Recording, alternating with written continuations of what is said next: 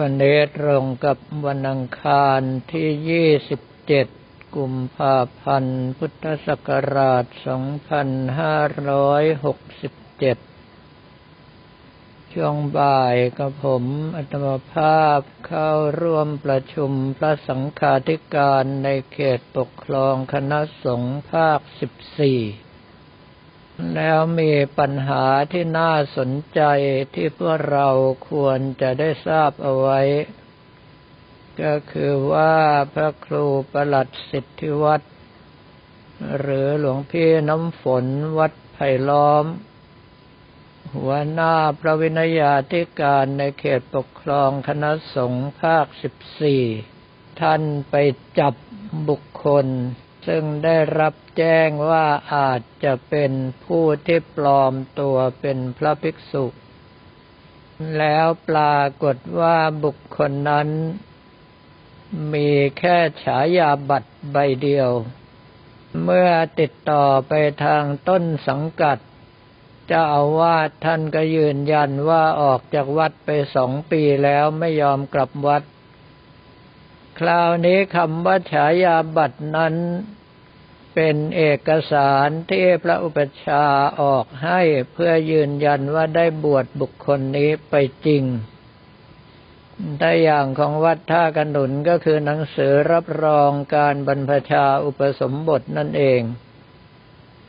เพียงแต่ว่าใช้กับพระที่ท่านมีกิจธุระจำเป็นอย่างยิ่งที่จะต้องเดินทางโดยที่ยังไม่มีหนังสือสุทธิ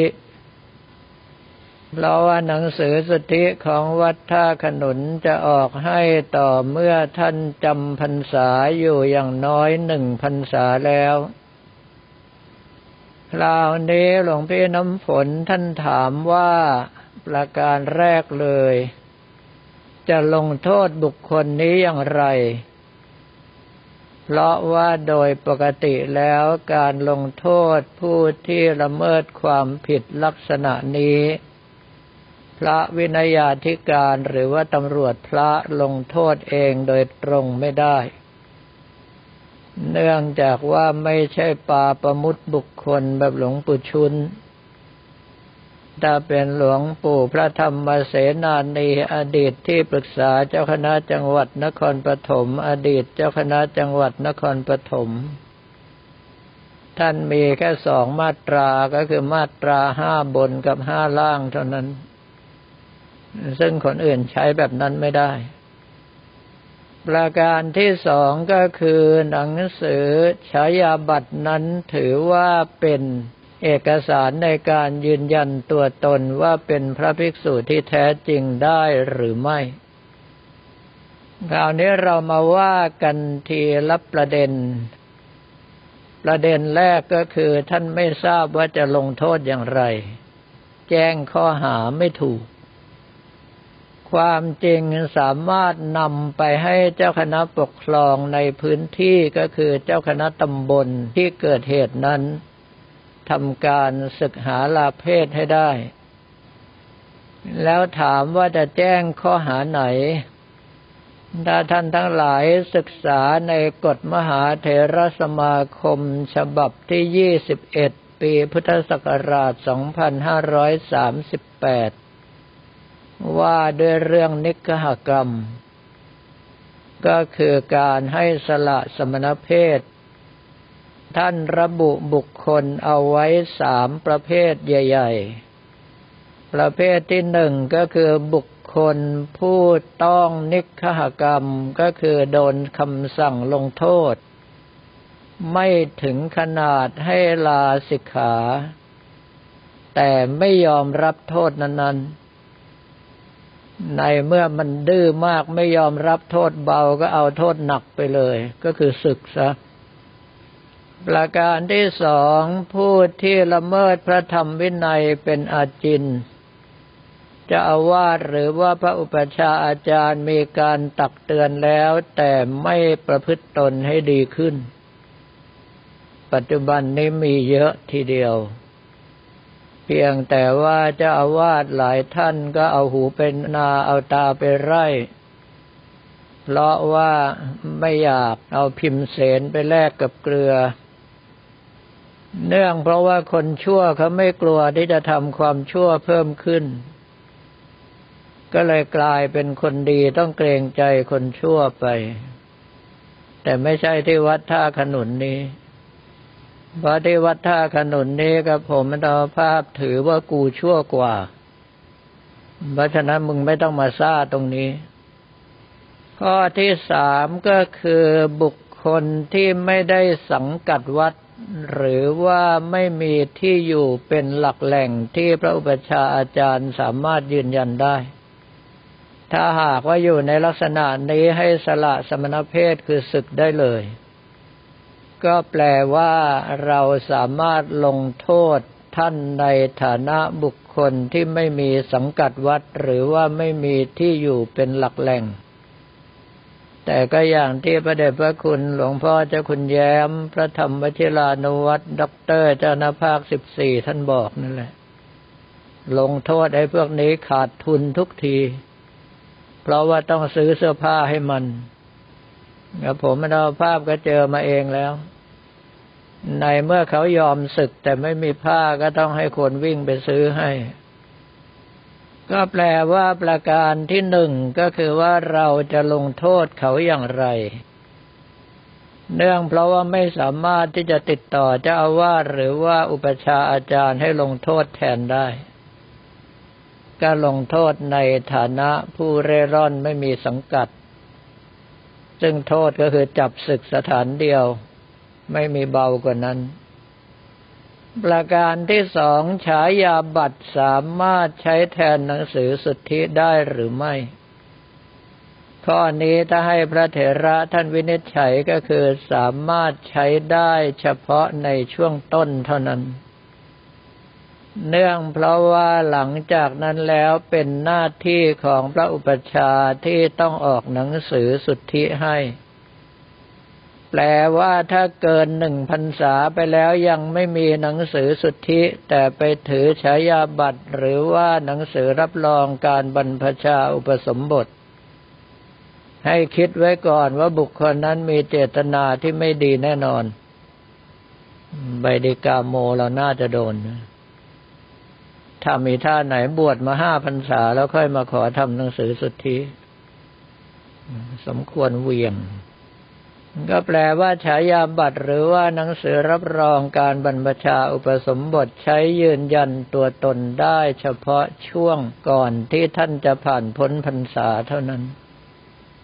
โดยปกติแล้วหน้าที่ของพระอุปัชฌาย์ก็คือเมื่อให้การอุปสมบทแล้วต้องออกหนังสือสุทธิยืนยันให้แต่ว่าเกิดจากเหตุสองประการประการแรกก็คือหนังสือสุทธิปัจจุบันนี้ซื้อหายากมากใครที่ไม่ได้เป็นพระอุปัชฌาย์นี่ไม่รู้หรอกว่าซื้อยากขนาดไหนพระเดชพระคุณหลวงพ่อพระพรหมดิโลกประธานสงฆ์วัดสามพระยาเคยบ่นกับกระผมอัตมภาพตอนท่านเป็นพระธรรมคุณาภรณ์นั่นเจ้าคุณชั้นธรรมแล้วนะไปซื้อหนังสือสุทธิปรากฏว่าทางโรงพิมพ์ขอเอกสารรับรองว่าคุณคือพระธรรมคุณาภรณ์เพราะว่าตาตั้งพระอุปัชฌาย์ระบุไว้ว่าคือพระศรีปริยัติบดี ท่านได้ตั้งแต่เป็นเจ้าคุณสามัญท่านก็ต้องเอาสัญญาบัตรแต่งตั้งเป็นพระราชาคณะที่พระศรีปริยัติบดีพระราชปริยัติบดีพระเทพสุธีมาจนถึงพระธรรมคุณาภรณ์ไปเขาถึงจะยอมขายหนังสือสุทธิให้ไหวไหมครับประการที่สองก็คืออุปัชฌาย์อาจารย์ส่วนใหญ่ต้องดูความประพฤติจนแน่ใจแล้วถึงจะออกหนังสือสุทธิให้ตัวกับผมอัตมภาพเองก็เจอไอ้พวกแสบพอได้หนังสือสุทธิปุ๊บชิ่งออกจากวัดทันทีเลยตั้งแต่บัดนั้นจนบัดนี้ไม่เคยกลับมาไปก่อคดีไว้ที่ไหนบ้างก็ไม่รู้แต่ว่าทางวัดขึ้นบัญชีดำไว้หมดแล้วส่วนใหญ่เหตุผลที่ใส่เอาไว้โกโก้ก็คือ หนีออกจากวัดในขณะที่ยังเป็นพระใหม่ก็คือยังไม่เกิน5 พรรษานี่คือปัญหาที่เกิดขึ้นในคณะสงฆ์ขนาดประธานพระวินัยาธิการของคณะสงฆ์ภาค14ยังไปไม่เป็นเมื่อเจอแบบนี้เข้าต้องมาขอความรู้จากในที่ประชุมแล้วเมื่อเราทั่วไปจะไหวไหมเพราะฉะนั้นเวลาเจอเหตุการณ์พวกนี้บางทีก็ไปเจอพวกหัวหมอประเภทหมูไม่กลัวน้ำร้อนเพราะก็รู้ว่าโทษเบามากอย่างดีก็จับศึกวันนี้เดี๋ยวพรุ่งนี้มันก็ไปบวชใหม่แล้วถ้ามันขี้เกียจหาพระอุปชฌาย์อาจารย์มันก็แค่ไปซื้อผ้าไตรมาก็ห่มใหม่แล้วถามว่ามันไม่รู้จักละอายใจบ้างหรือที่รักบวชเองถ้ามันรู้จักละอายมันก็คงไม่ทำชั่วแล้วถึงขนาดที่พระเถระท่านปรารภในที่ประชุมว่าพวกเราก็ทนสู้กับมันต่อไปแล้วก็ต้องตายกันไปทีละรุ่นเพราะไอ้พวกนี้มันไม่หมดหรอก สรุปว่าตำรวจพระมีหน้าที่ตามล้างตามเช็ดส่วนเจ้าพวกนี้จะขี้เลี้ยขี้ลาดเอาไว้พระศาสนาเหม็นขนาดไหนเขาไม่สนใจอยู่แล้วฟังดูแล้วก็อนาถใจมากเรื่องพวกนี้ถ้าหากว่าท่านทั้งหลายสอบผ่านนักธรรมชั้นเอกแล้วศึกษาไว้บ้างก็ดีโดยเฉพาะอันดับแรกเลยกฎนิฆากรรมหลังจากนั้นแล้วก็หน้าที่พระสังฆาธิการเพื่อเราจะพลัดจับผลูไปเป็นเจ้าอาวาสต่อจากนั้นไปก็หน้าที่พระอุปชฌาย์อาจารย์แล้วก็ยังมีหลักการจัดงานวัดเพราะว่าการจัดงานวัดนั้นต้องมีการขออนุญาตตามลำดับชั้นจัดไม่เกิน3 วันต้องขอใครจัดไม่เกิน5 วันต้องขอใครจัดไม่เกิน7 วันต้องขอใครจัดไม่เกิน9 วันต้องขอใครมันมีตัวอย่างอยู่วัดหนึ่งน่าจะมีชื่อเสียงแล้วก็ญาติโยมให้การสนับสนุนมากจัดงานปิดทองฝังลูกนิมิต15 วันเล่นเอาทุกคนไปไม่เป็นเพราะในระเบียบระบุไว้ว่า9 วันอย่างของเราวันนี้ทางด้านเจ้าหน้าที่จำหน่ายดอกไม้ธูปเทียนระบุมารายรับ 40,000 กว่าแต่รายจ่ายเบื้องต้นของผม 300,000 ไปแล้วของวัดเรานี่อยู่ลักษณะอย่างนี้มาตลอดไอ้เรื่องรายรับกับรายจ่ายนี่ไม่ต้องไปพูดถึงเพราะว่าที่เราจัดก็คือหวังผลทางด้านการรักษาวัฒนธรรมประเพณีตลอดจนกระทั่งเป็นเวทีแสดงออกของเด็กๆเพราะฉะนั้นประเภทหมดเท่าไหร่ก็ไม่ว่าเราไม่คำนึงถึงรายรับแล้วระยะแค่นี้ในระดับเจ้าคณะอำเภอก็อนุญาตได้แล้วแต่ถ้าหากว่ามี5 วัน7 วัน9 วันก็ต้องว่ากันขึ้นไปตามลำดับ